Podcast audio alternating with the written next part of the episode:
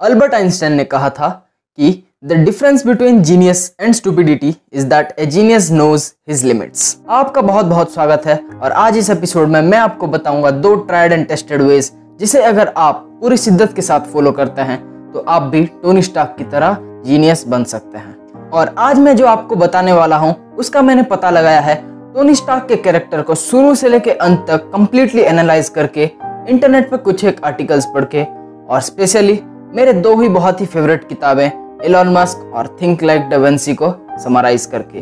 सो hello friends मेरा नाम है Pranav and this is the boring super hero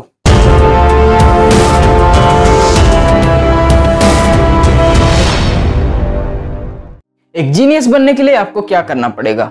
वो बताने से पहले मैं आपको ये बता दूँ कि चाहे आप किसी भी फ़ील्ड में हो, कोई भी काम करते हो बट अगर आप आज इन दोनों टिप्स को पूरी निष्ठा के साथ फॉलो करते हैं दो छोड़िए।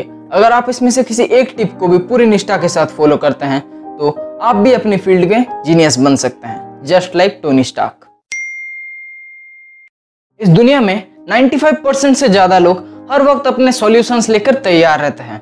अगर आप उनसे कोई भी क्वेश्चन पूछे मतलब किसी भी फ़ील्ड से कोई भी क्वेश्चन पूछे तो उनके पास उसका कोई ना कोई आंसर तो ज़रूर होगा।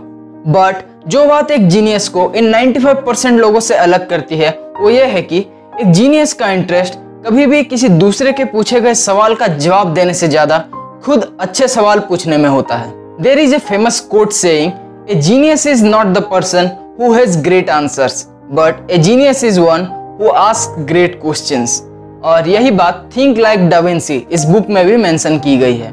और अगर हम टोनी स्टॉक की बात करें तो उसमें भी एक क्वालिटी कहीं ना कहीं मौजूद है।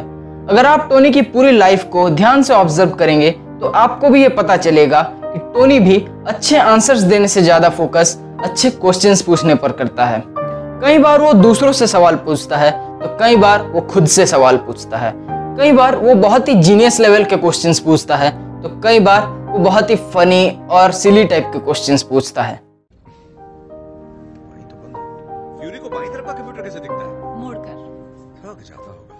But the point to note here is that कि बाकी किसी भी कैरेक्टर के मुकाबले टोनी स्टार्क ज़्यादा क्वेश्चंस पूछता है। और अगर आपको भी अपने फ़ील्ड में जीनियस बनना है तो आपको भी ये चीज़ प्रैक्टिस ज़रूर करनी चाहिए। और ये जो क्यूरियोसिटी फैक्टर है, वो आपको ना सिर्फ़ टोनी स्टार्क के अंदर, बल्कि ये फैक्टर आपको ऑलमोस्ट हर एक फिक्शनल जीनियस कैरेक्टर के अंदर देखने को मिल जाएगी। Which is a pretty strong reason कि आपको क्यों ये चीज़ प्रैक्टिस ज़रूर करनी चाहिए। टोनी स्टार्क कभी भी उस काम में बेटर होने की कोशिश नहीं करता, जिसमें वो बुरा है, बल्कि वो हमेशा उस काम में बेस्ट होने की कोशिश करता है, जिसमें वो पहले से ही अच्छा है। और यही आज का हमारा दूसरा पॉइंट भी है फोकस ऑन योर स्ट्रेंथ अगर आप मार्वल के किसी दूसरे कैरेक्टर को उसकी जर्नी के शुरुआत से लेकर अंत तक ऑब्ज़र्व करेंगे तो आप पाएँगे कि वो कैरेक्टर कभी ना कभी अपने ट्रैक से डाइवर्ट ज़रूर हुआ है। भले ही बाद में वो फिर से अपने ट्रैक पे वापस ही क्यों ना आ गया हो। बट टोनी ऐसा बिल्कुल नहीं है।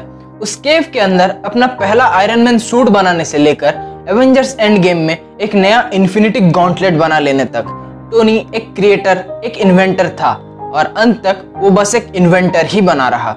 उसकी पूरी जर्नी के दौरान एक प्रिंस राजा बन गया, एक सोल्जर बागी बन गया, एक माइंडलेस मॉन्स्टर ग्लैडिएटर बन गया।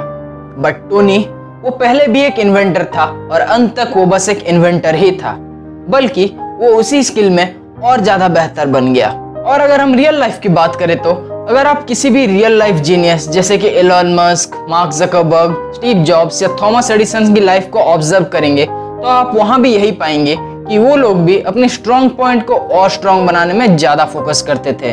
और इसी बात ने आज उन्हें एक लेजेंड बना दिया है। तो अगर आप भी अपने फ़ील्ड के जीनियस बनना चाहते हैं तो आज से, बल्कि अभी से, अपने स्ट्रॉन्ग पॉइंट को और स्ट्रॉन्गर बनाने में फोकस कीजिए, ना कि अपने वीक पॉइंट्स को एवरेज बनाने में। तो दोस्तों, ये थे दो ऐसे मास्टर पॉइंट्स जिनमें से अगर आप किसी एक को भी पूरी शिद्दत के साथ फॉलो करते हैं तो आप भी अपनी फ़ील्ड के जीनियस बन सकते हैं टोनी स्टाक की तरह। और अगर आप दोनों को ही फॉलो करने वाले हैं, तब तो गजब ही हो जाएगा। और आपको ये एपिसोड कैसा लगा? उम्मीद करता हूँ कि अच्छा लगा होगा। और अगर ये आपको अच्छा लगा तो प्लीज़ इसे दूसरों के साथ शेयर ज़रूर कीजिएगा। और अगर आपका कोई और सवाल या सुझाव है तो आप मुझे ज़रूर बताएँ, या तो कमेंट्स में, या मेरे इंस्टाग्राम पेज पर।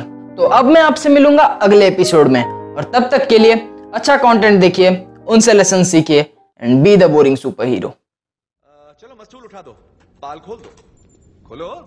वो आदमी उधर वीडियो गेम खेल रहा है।